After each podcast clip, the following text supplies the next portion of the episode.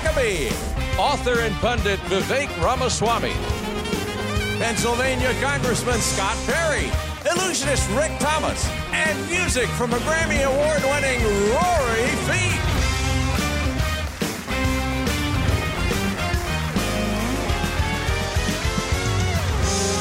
That's Trey Corley in the Music City Connection.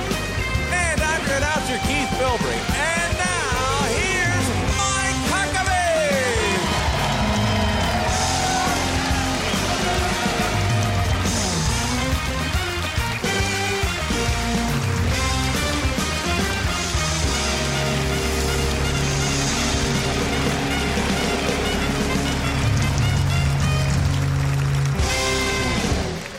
Welcome, everybody. We're so happy to have you. We've got a great studio audience here in our theater, and uh, we're just excited about the show. I think it's going to be a whole lot of fun. Now, let's get started with something a little more serious. With Americans stranded in Afghanistan, and yes, stranded, that's what they are, the credibility of the United States is shredded by our inept exit there. And now we've suffered the worst loss of American military personnel in 11 years, and the first casualty in Afghanistan since February of 2020. It's so bungled that the British Parliament did something that it has never in its history ever done. It voted to censure the President of the United States. Think about that. Joe Biden has continued to pretend that world leaders are standing with him. But not one world leader has said a public positive word. In fact, it's been the opposite. The Germans have said that Biden has virtually destroyed NATO. The French, yes, the French have lectured us about moral responsibility to the people being held hostage there by the Taliban terrorists. Heck, even the Belgians have condemned the way this mess has been handled. And how has President Biden responded? Well, stepping to a microphone, screaming into the teleprompter words that someone else wrote and that he has trouble reading, boasting about Democrats going on a wild shopping spree with your tax dollars, spending $3.5 trillion on giveaways to try to buy some more voters. It's pretty clear Joe Biden wants to talk about his domestic agenda. That way, we won't pay attention to the collapse in Afghanistan. Now, we're not about to forget about those Americans stranded in Kabul, but I'll oblige him and I'll talk about his equally disastrous domestic plan. He insists that we keep paying people to not work and indefinitely extending the unemployment benefits to people who refuse to take one of the jobs being offered by desperate employers who are really having a tough time, having to close restaurants, lumber mills, and construction sites. I mean, as long as Uncle Joe will pay people more money to get up at the crack of noon and watch Netflix than they get to work, hey, people will take the government handout. I mean, I think instead of giving non workers an extra $300 to sit on their ample backsides and stay away from work, I got a better idea. We ought to give that $300 as a bonus to the people who actually showed up to work.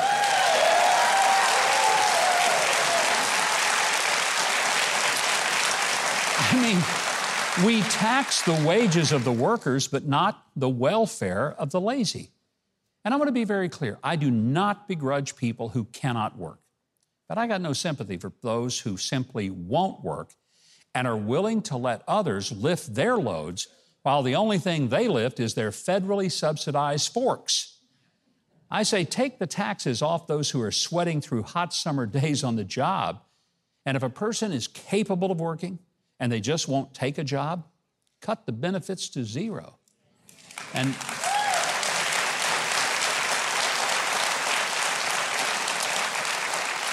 And Biden's energy plan has resulted in your gas just to get to work costing one to two dollars a gallon more than it did just a year ago. He killed an American pipeline and the thousands of jobs that died with it. Then he turned around and approved the Russians' pipeline, which gave them great riches at our expense. He's turned our southern border into a free flowing fire hose of human beings rushing into America without us having a clue who they are whether or not they're drug runners, human traffickers, or criminals. and not seeming to care whether they have been vaccinated or wear a mask or socially distance. While Democrats are shutting down churches for fear of COVID, they turn a blind eye to illegal immigration. So here's an idea tell your pastor that if you've got an idiot for a governor or mayor who's forcing your church to close, encourage your pastor to announce that your church will now identify as the southern border and tell the masses just to come on in. That'll work. There are days, I'm not sure we're going to hold out until the 2022 elections, but if we miraculously do, please think about who you vote for in the next election. Because if you keep sending socialists and sociopaths to serve in Congress, as well as your local school board, then you're going to deserve the mess. But frankly, I'll never vote for people who hate this great country because I believe we all deserve better.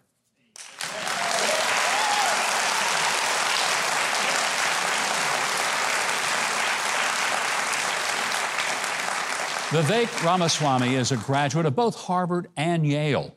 He's the founder and former CEO of a multi billion dollar biotech company. But now he's sounding the alarm on corporate America. He says woke politics are being exploited for profit. He's got a brand new book. It is a blockbusting bestseller. In fact, opened up at number two on the New York Times bestseller list in its first week on the market. It's a phenomenal book. It's called Woke Inc., Inside Corporate America's Social Justice Scam.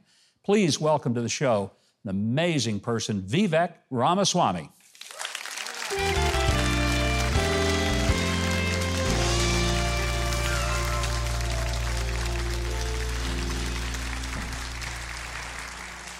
Vivek, this is uh, an incredible book, and you've had the guts to write about the fact that corporate America has basically sold out but they're hypocrites about this.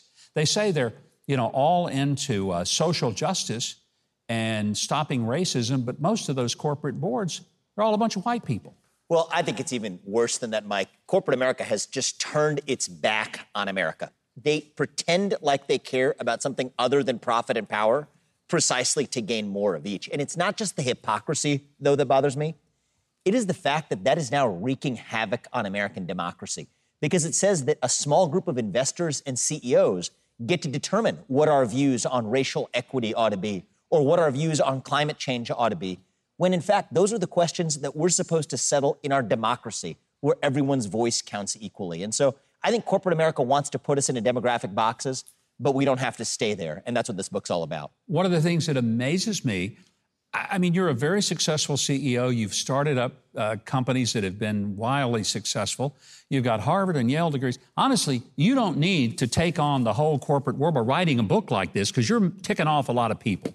Why'd you do it? I'm ticking off a lot of people. That's that's true. Look, I, I had the privilege of building a multi-billion dollar biotech company. My parents came to this country with almost no money. I have lived the full arc of the American dream. Mm. And I think there's now a new secular religion that, it, that really threatens to kill that dream. That is woke culture. It says that who you are or what you can achieve is actually determined on the day you're born by your race, your gender, and your sexual orientation, full stop. It says that if you're black, you're inherently disadvantaged, that if you're white, you're inherently privileged. And to me, that is the caste system. Yeah. That used to exist in India. That's not what's supposed to exist here in the United States. And so I felt like if I had had the privilege of living the full arc of that dream, then if there was a there was a new virus that was going to threaten to kill that dream, somebody had to really step up from the inside, not as a journalist writing from the outside, but from the inside who's lived in elite America. I wasn't born into elite America, but I've lived in it for the last 15 years, and I really needed to sound the alarm because I think once the American people see what's going on with clear eyes, that's the first step to a solution. I got to tell you, Vivek, one of the things that I love the most about the book is that it's written so that anybody can understand it. This is not a book that's written for the academics, no. uh, you know, in the halls of uh, Harvard or Yale. It's written for just ordinary people who want to know what the heck is happening with companies. Here's an example. Not long ago, a few weeks ago, American Express came out. They started doing these seminars and saying that it was horrible to have a profit uh, uh, mindset and to, to make so much money. And I'm thinking, well, maybe they could just refund all the money I've paid them for my platinum card. I mean, how, how crazy. They said capitalism basically was a curse. Well, you know, you know, it's even it's, the word they exactly used is really telling. They said capitalism is racist, and you and I both know there is no greater damnation in modern America than to be called a racist. Yeah. The way I look at it is these companies are blowing woke smoke to prevent you from seeing what their actual business practice. It's true. It's, it's what they're doing. And the first commandment of woke capitalism is this: the more ruthless your business is, the more woke you have to act. Mm. So hmm. American Express over the last year, this is a little known fact, has been under investigation by the DOJ for defrauding small businesses across this country through rampant lying, allegedly sending cards to businesses that never requested one, charging fees for it. Well, guess what? If you've been uh, if you've been accused of rampant fraud across the country, defrauding small businesses, the best way is to actually now apologize for that, not by owning your own sins, yeah. but by claiming that capitalism is racist. And so that is actually the strategy that these companies play. It's like a verbal game of jujitsu. They've learned that they can make money by critiquing themselves. And I'm sorry to say that it's working. It's a grand bargain with the new Democratic Party to say that if we say the right things, the woke catechism that you want us to recite, then you stay away and you don't really hold us accountable. And that's how they put Occupy Wall Street. We don't even remember what that was. That's how they put it up for adoption by adopting these woke values instead. This is really crazy, though. When I think about what happened a few months ago in Atlanta, mm-hmm. and Coca Cola, as I like to call them, uh, decided that they weren't going to have anything to do with the All Star game, and, and that totally. somehow that the Georgia voting law was racist, even though it was more generous in voting access sure. than Delaware, where Joe Biden is from, and Colorado, where they moved the game, which is a very white state, unlike Georgia. Here's what I don't understand corporate boards are going along with this stuff. They are. Now, these aren't stupid people. These are highly educated, very successful people in order to be on the board of a Coca Cola, Delta Airlines, or, uh, or American Express. Why are they doing it? So that you're right. They're not dumb. This is an arranged marriage, but it is not an arranged marriage of love. It is more like mutual prostitution. And the way it hmm. works is that effectively that's a great it, it, idea. It, it's really true. And if and if I'm if I'm to go on, I think the illegitimate child of that act yeah. is the woke industrial complex, which is a new monster that's far more threatening than either big business or big government alone because it can do what neither one can do on its own. I'll give you an example. Okay. So Silicon Valley, right? Yeah. They say that we're just private companies removing what does and doesn't show up on our website. You know what I say? If you're actually behaving as a private company, I'm okay with that. But guess what? These guys aren't behaving as private companies. They're working hand in glove with government, with big liberal government, to be able to say that we're going to take down hate speech or misinformation as the party in power defines it. Mm. And the party in power can't do it because we have this thing called the Constitution that prevents the government from engaging in censorship. So they delegate their dirty work to Silicon Valley. But these guys don't do it for free. You see, their new ask is a quiet ask to the new Democratic Party to say that you better look the other way when it comes to leaving our monopoly power intact. And I'm sorry to say, it is working masterfully for both sides. Same thing with Wall Street after 2008. You don't love Occupy Wall Street?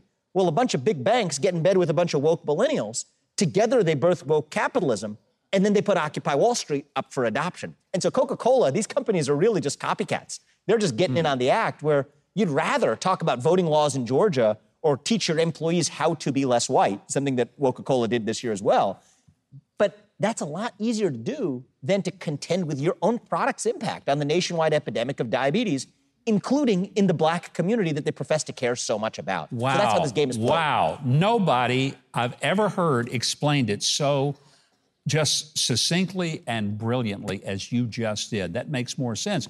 And it also explains why banks would go around saying they don't believe in capitalism. The very banks that have redlined African American uh, homeowners not being able to get loans to move into neighborhoods where all the white people live. It's really a joke. So Goldman Sachs, I'm talking about banks. Goldman Sachs, by the way, I did a summer internship there back in 2006. I tell some of those stories in the book last year declares from the mountaintops of Davos. That's where a lot of these things take, tend to take place. Because that's a real middle class. Oh yeah, they, they, love it. Yeah. They fly their, their private jet to muse about the racially disparate impact of climate change. That's what these guys do.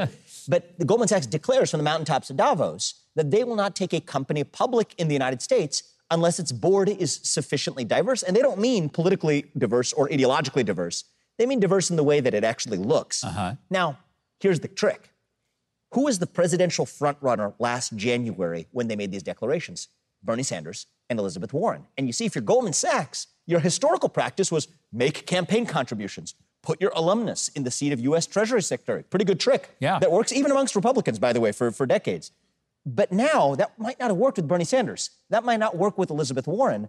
So what you do is you tithe in a new currency to the new temple, and I do think it's a religion. Yeah. You tithe to the new temple of identity politics, and that's how the new crony capitalist game works. Is you then do favors to the government to expect favors in return, especially with a newly ascendant woke left. That's how these guys are playing the system. And I'll tell you, there's some things I write about in this mm-hmm. book that certainly made my blood boil. It'll probably make Yeah. your blood boil too. Is after the 08 crisis, the Obama administration says they settle with big banks for tens of billions of dollars. Guess how much of that got paid to the public fisc? Less than half. You mm. want to know why? They wanted to fund a lot of woke left nonprofits like La Raza or the National Urban League. They couldn't do it through Congress. So they went to the DOJ and said, actually, guys in the big banks, let's get in the back room. If you give a dollar to those organizations that Congress wouldn't fund, we'll give you more than a one for one offset. You get $2 off on what you owe the public. You get a tax deduction. Your press release can say you gave to a nonprofit instead of to the DOJ. Everyone's happy, but the American people are the ones who lose. I was going to and say that's crony that capitalism at its worst. all of us here tonight, we paid for that. We paid for that. with our tax dollars. Listen, your book is absolutely. Look, I've read it. I highly recommend it. It's the best explanation to to help people understand what in the world has happened to this country and the companies that used to be trusted companies. I hope people get it. Obviously, people are loving it. It's started number two on the New York Times bestseller list. Vivek Ramaswamy, I want to say thank you tonight for coming. And for our audience, you're going to want to pick up the book. It's called Woke Inc., anywhere books are sold. You can follow Vivek on Twitter. And I want you to know that Keith is not exactly woke, but he is awake.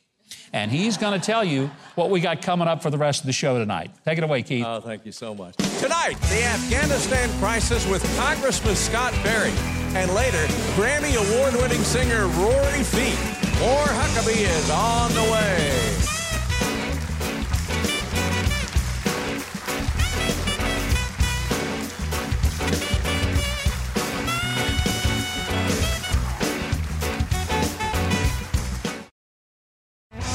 Go to MikeHuckabee.com and sign up for his free newsletter. And follow at Mike Huckabee on Twitter.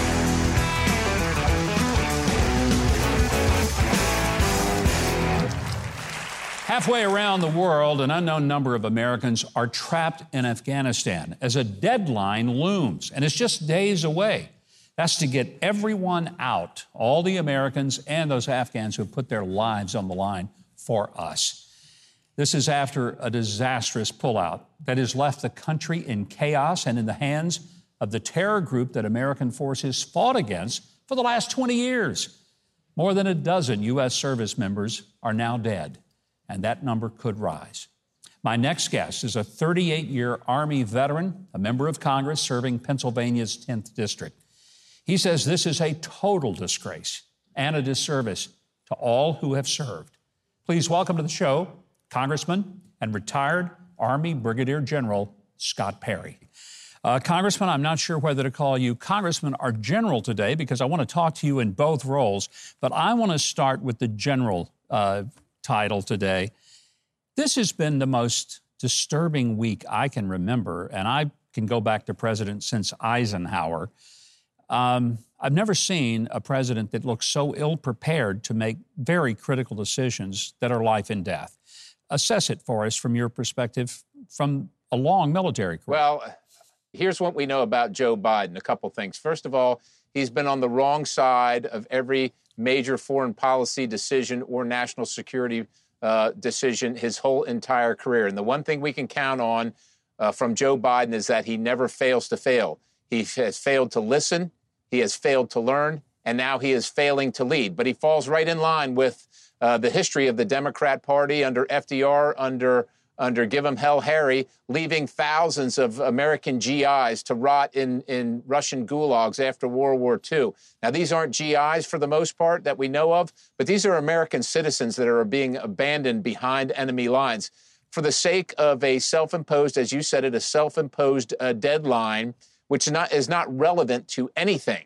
Uh, what, what ought to be relevant here, Governor, as you know, and as American citizens know, is that American citizens ship means something. It matters. And we don't leave any of our people behind ever. We never, ever do this. This is a stain uh, that is going to be hard, very, very difficult to wash away in anybody's memory. And of course, for service members, let's be clear, Governor, you know this.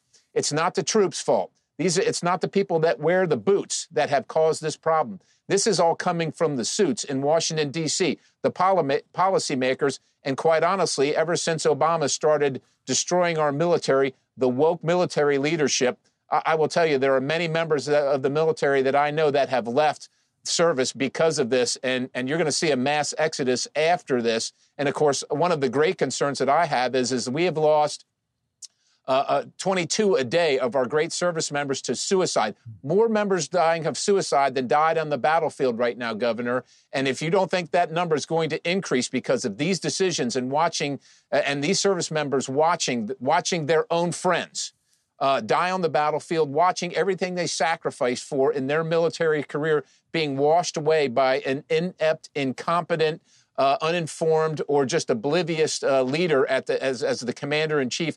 It is it is heartbreaking. It is it is it's actually almost indescribably bad. The the bloodshed that we have seen from our service members, 13 of our own uh, men killed this week in a bloody suicide bombing. Uh, t- to me, the horrific thing of that was we haven't had a casualty in Afghanistan for 18 months, and now we have 13. Uh, the bloodiest day we've had in the U.S. military in Afghanistan since 2011 when the Chinook went down. Uh, this is just, uh, I think the proportion of it is staggering to many of us. The Taliban is clearly running the show. They're the ones who said, you've got to be out by August the 31st.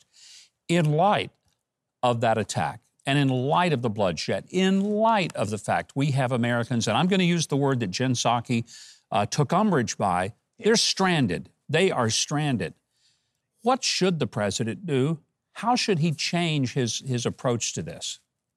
Look, this is not uh, at this point about pride or, or, or, or your, your personal ego. The president has to let the world know, and certainly let, let the, ta- the, the terrorist organization of the Taliban and their affiliates know that we don't take orders from terrorists and we'll leave. We plan to leave. We want to be out of Afghanistan. We we've spent enough time and treasure and blood in Afghanistan, but we'll leave on our terms. We won't be dictated to, and certainly not to seventh century goat herders. Hmm. And and the president has completely, the commander in chief has completely uh, missed the opportunity uh, to lead. He said in his speech. You know, we will not forgive, we will not forget. But I don't think there's a single Taliban member who is shaking in his sandals over that, the least bit worried. Our allies across the globe universally have condemned the manner in which we've handled, uh, handled this, and yet the president and his minions go out and say, oh, the world leaders and the allies, they think we're doing a uh, wonderful job out here. It's just not true. Are they lacking in self awareness?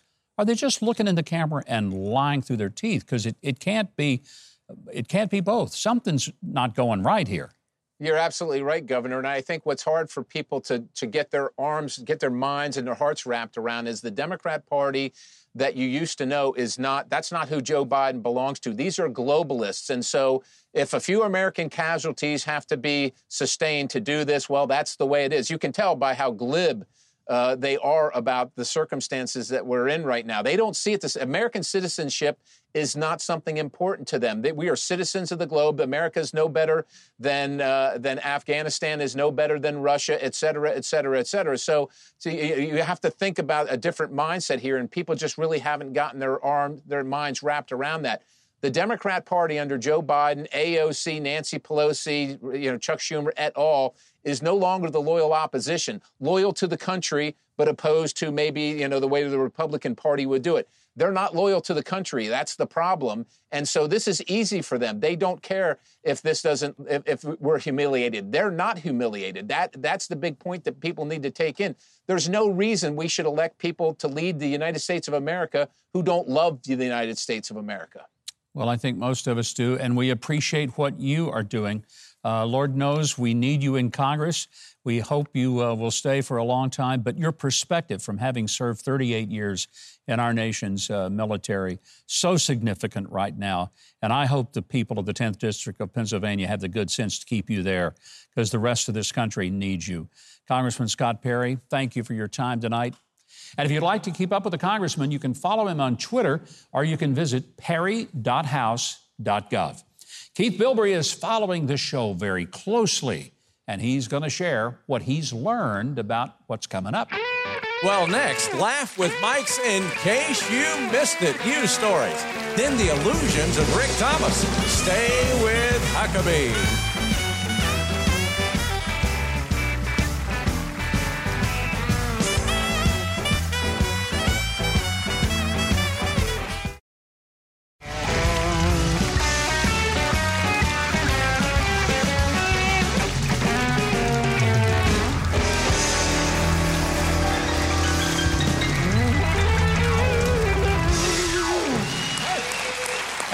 Back to the show. I think we're going to have to call the fire department over here from Hendersonville because these guys are on fire tonight. You know what the name of that song is? Sweet Home Chicago. Oh, yeah. I thought it was Trey Corley thinks he's Jerry Lee Lewis. well, it could be that oh, too. Oh, he's all over that. How about a big hand for Trey Corley and the Music City Connection?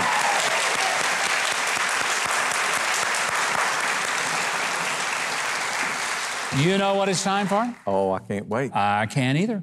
Because from snakes on a spice rack to walruses on speedboats, we have the world's wildest news on In Case You Missed It.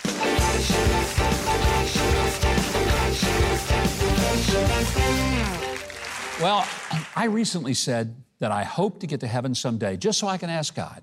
Well, for a lot of reasons, but here's one of them God, why'd you make snakes? Now, our writers must have heard me say that because they deliberately went looking for snake stories. Mm-hmm. So I'm probably looking for some new writers this week. Look, I'm a little nervous about this, but let's get to it. First up, a woman in Singapore called an animal welfare group when she kept hearing an occasional hissing sound and she thought that a snake was hiding in her house. The alleged animal experts told her that it was definitely the sound of a venomous black spitting cobra. Ooh. Mm, that'd scare me. I'd move. I don't like that. So they very carefully searched until they found the source of the hissing. It was a malfunctioning Oral B electric toothbrush. no! That was turning itself no! on and off. That's awesome. I didn't know they hiss. Wow. I'm not sure I'll ever be able to use an electric no. toothbrush. No. The association with a snake. Well, that story wasn't too bad. However, in suburban Sydney, Australia, a woman was shopping for dinner ingredients at Woolworths when she suddenly came face to face with this. Look at this. No. That uh, is a 10 uh. foot python sticking out of the spice shelf. Uh. I'd call that scary spice, right? Yeah. Yeah. Some of the audience didn't know about the Spice Girls and all that. Anyway, you know, I mean, look, Woolworths is the store with everything. Maybe it was just looking for the electric toothbrush aisle. I don't know. Fortunately, this being Australia, the shopper happened to be a volunteer snake catcher. Of course, she did. How? So she fetched her equipment. She said the python wasn't aggressive, and it slithered right into her bag. Yeah. I see. My assumption is all snakes are poisonous. I agree. And all snakes are aggressive, so get away from them. That's right. If you can't kill them, just put as much real estate between you and the snake exactly. as is possible. Exactly. Now, the good thing about this snake, because it was in the spice house, uh-huh. if she did take it home to cook it, it already had its spices already on. All right, let's move on. a much less scary creature appeared in the harbor of Belfast, Maine it's a giant, inflated, yellow rubber duck. Look how big oh, that thing is. Says joy. Yeah, I would call it a rubber ducky, but when it's 25 feet tall, that's a duck. it mysteriously appeared anchored in shallow waters one morning. Nobody have any idea where it came from or why it was there. But you know what they say? If it looks like a duck and it quacks like a duck, well, it must be Dr. Fauci.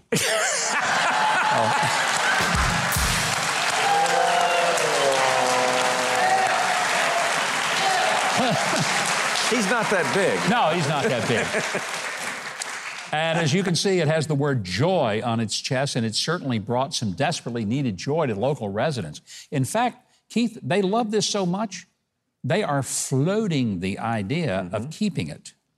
How about that? Yeah, tourist They might even, you know, I mean, they think it might encourage kids to take a bath. He might. Yeah, never hopefully not in the harbor. but my advice to them, if they really want to keep it, just ban alcohol sales during duck hunting season. Uh-huh. That would be a good That, idea. that would be it. Yeah. All right. Finally, walruses are usually found in the Arctic North, but one of them must have floated south on an iceberg to take a vacation because he's been popping up all around the coast of England, Wales, and Ireland. Nicknamed Wally, the 2,000 pound, 2,000 pound walrus developed a bad reputation for sinking boats by trying to climb aboard and tipping the boats over. What a way to go. well, they were out uh, Yeah. boating and the walrus tipped. Yeah, how do you go home and tell your wife, uh, I lost my boat, baby? What happened? The walrus jumped up in there. climbed right in there. Flipped that thing over. Well, I'm going to tell you, that's why I gave up canoeing. You never know when this guy's going to show You up. You never know. Now, the good news is, Wally finally figured out how to climb onto boats without sinking them. Here's the bad news. Mm-hmm. He then takes the boats over completely and he spreads out like on his back, somewhat like Michael Moore sunbathing in a fur Speedo. Thanks. Oh, thanks for that image. Thank the Lord, my producers could not find an image of that, and I'm, I'm glad so they glad. couldn't. Nothing on oh, this. I'm so glad. Yeah, even worse, walruses. I don't know if you knew this. Do you know they're protected by law? I didn't know that. They are, and uh, that way the walrus can actually steal your boat, and the police can't do a thing, to stop him. No handcuffs, no nothing. Nothing. No, I figure Wally must be a Democrat politician. He could just get away with that. Oh. uh, well, before you start blubbering, let's end this bit. But until next time, let's remember that we read the news. Coming up, illusionist Rick Thomas and country music's award winning singer Rory Feek. Stay with Huckabee.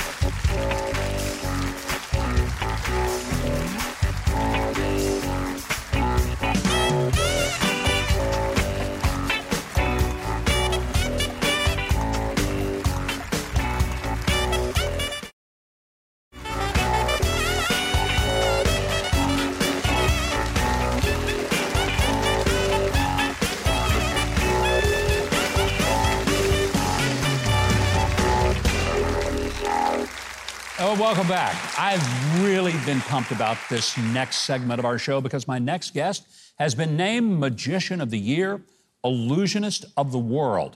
He's performed in over 50 countries. He's been in Las Vegas on many TV shows, even had his own ABC special. You can now see his amazing Mansion of Dreams show in Branson, Missouri, which I know you like to go to. I want you to welcome Branson's Entertainer of the Year. Please put your hands together for Rick Thomas.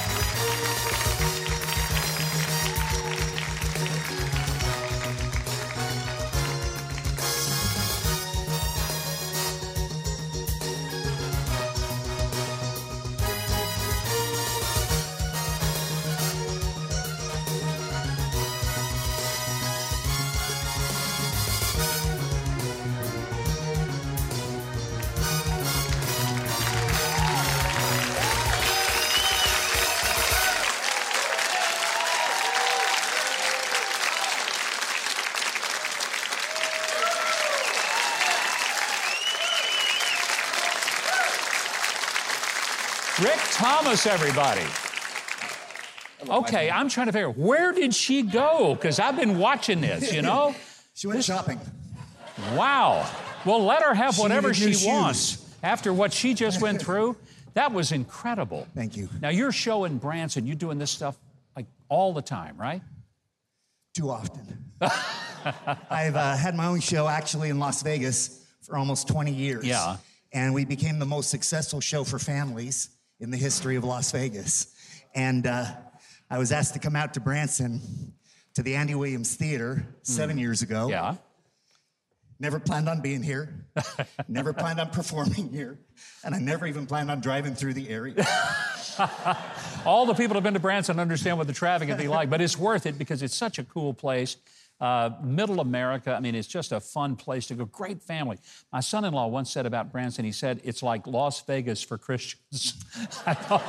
And that's why we're here. Is that right? We, um, when we moved to Las Vegas to Branson after our first season, we didn't plan Yeah. on actually really staying out here. And we fell in love with it. We truly did. And we called Branson home. Couldn't ask for a better place to be. I can't wait to come up because I want to come see you in Branson. I love Branson. And by the way, you can see more magic, get tickets for his award winning Mansion of Dreams show in Branson at rickthomas.com. Now, I don't know how we're going to follow up that incredible performance, but somehow Keith Bilbrey, he may have a trick or two up his sleeve. Let's see what Keith's got. Well, up next, country music star Rory Feek, right here on Huckabee.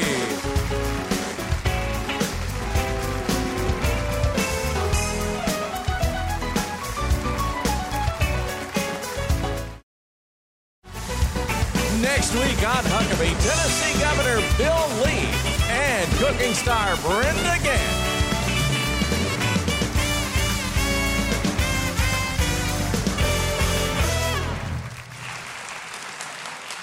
And welcome back. The magic just keeps happening here on the show. Now, Rory Feek is a world class storyteller. He uses music and film, television, and books to share his work. As a songwriter, he's written numerous number one hits. As a recording artist, Rory and his wife made up the Grammy award winning duo Joey and Rory. They sold over a million records before Joey's untimely death back in 2016. Today, her legacy lives on in much of Rory's work, as well as in their daughter, Indiana. Rory just released his first solo album. It's called Gentle Man. Please welcome back to the show one of our favorites, Rory Feek.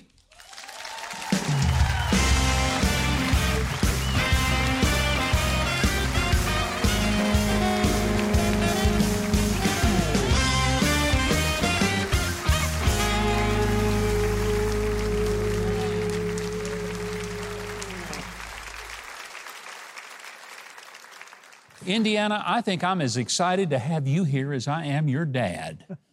so happy that you came with him today. Are you his chaperone? Uh, yeah. I think that's a great idea because you know what? Having been around him a little bit, he needs one, and you're it. I do. She, Rory, it's great having you here. it's good to be here, and she got all dressed up, and uh, she wanted to come and and see you. So I'm glad she's here too. Me too. We just love having you and love having Indiana with you. This new album is, I mean, it's just brilliant. And uh, we're going to get to do one of the songs on it. It's called Gentle Man. But these songs are so from the heart, and, and, and I just, I think it's going to be a blockbuster. I truly do. Thank you. I appreciate it. I'm excited about it. I've never made my own record before. I've made I've made some recordings with my wife through the years, but this is the first time to make my own uh, album, and it's been a fun process. We actually recorded it, uh, Ben Isaacs and Matt Johnson and I, just I don't know, 50 feet from here, Yep. not very far. So it's like coming home to where we recorded it. For a while after Joey passed away, you kind of put music aside for a little while. And, and uh, when did you feel like you could go back and, and just get back into music with, without her? Well, it took a couple of years. We have a concert hall at our farm, and so that stayed empty for about two years. But when you're walking across your driveway and you see that big building empty, at, at some point it felt like, you know, God had it there for a purpose and He still has it. So I started by getting back on stage uh, at our concert hall, and then it took a few years for me to record. It's, it's been a process. I've enjoyed being part of a career, a music career with her so much. I, I didn't think I wanted or needed anything else, but now that I've had a chance to do this, I think she would really love it too. I think she would be honored by the music that you're producing in this album. Uh, so many great tunes where there's a deep, wonderful message.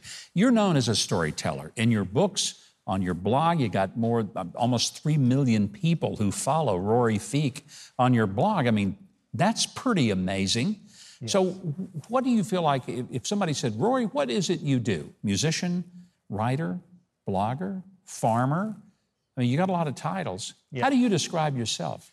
A storyteller. Hmm. I would say I'm a storyteller, and um, maybe even more than that, I'm a story liver. Um, I, have learned through the years, I came to Nashville to learn how to write or tell a good story through songs. And I think I got a chance to do that.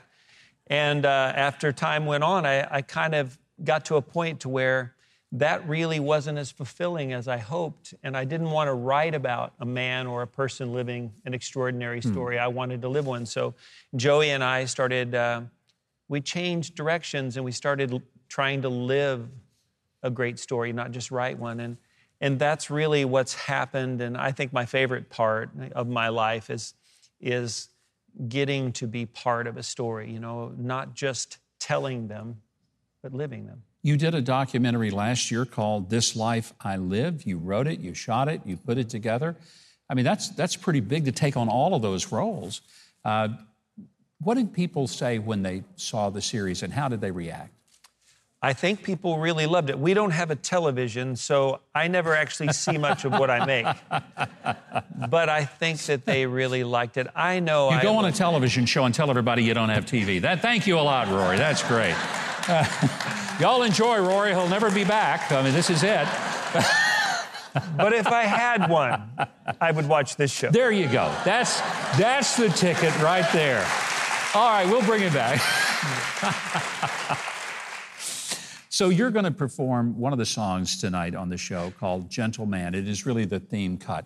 Um, if you could describe this song, I know people will certainly get it and hear it. But I immediately fell in love with it because it just kind of took me back to the way most of us were raised. Right. Well, the song is about a value system uh, that a father has that he's, he's passing on to his child, to his son. And um, I didn't actually grow up with that. My parents split very young, and uh, so it took me a long time to find my own way. And uh, I think now more than ever, you know, our young people, our children, they just need uh, some help and some guidance. And that's really what this song is about is some things seem like they're, they're out of date and out of style, but they still matter. And that's really what the song And manners are never out of style. It's a beautiful song that you're going to get to hear. And you can get your copy of Rory Feek's Gentle Man anywhere music is sold and streamed. And for the latest on Rory's music, blogs, and stories, go to roryfeek.com. It's right there on your screen. Now, after the break, Rory Feek is going to be performing his song from his new album, Gentle Man. And I'm even going to get to play with him. So don't you dare go away.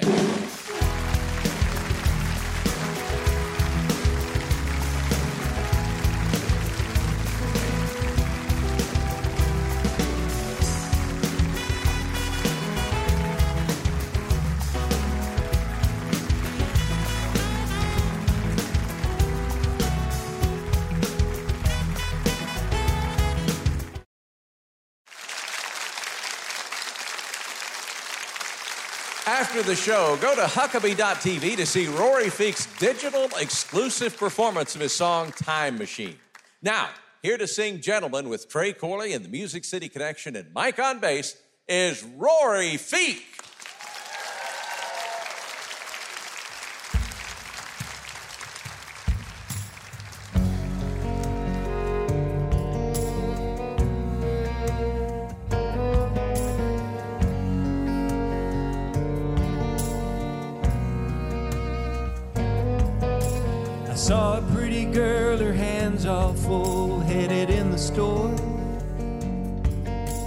I stepped back, tipped my hat, and opened up the door. Just being polite, she thought it strange. She smiled at me and said, Times have changed. Guys don't do that kind of thing anymore. Being a gentleman might be out of style these days, might not be cool when being a fool is all the rage. But it's in my blood, it's what I know, how I was raised. Man, this is who I am. A faded jean, farmer tan, work boots, calloused hand, redneck, blue collar, hard working gentleman.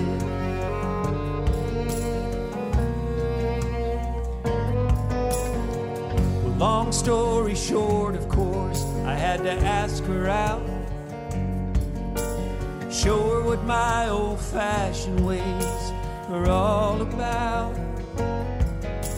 Well, I still hear her laugh at me when I got down there on one knee. It's funny cause the thing she loves most about me now is being a gentleman. Might be out of style these days, might not be cool when being a fool is all the rage. But it's in my blood, it's what I know, how I was raised. Man, this is who I am. A faded jean, farmer tan, work boots, calloused hand, redneck, blue collar, hard working gentleman. So I guess that's why I'm here telling you this, son.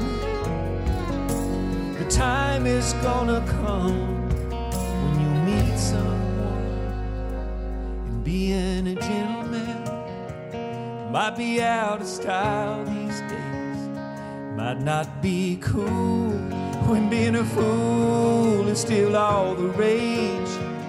But it's in your blood, it's what you know, how you were raised.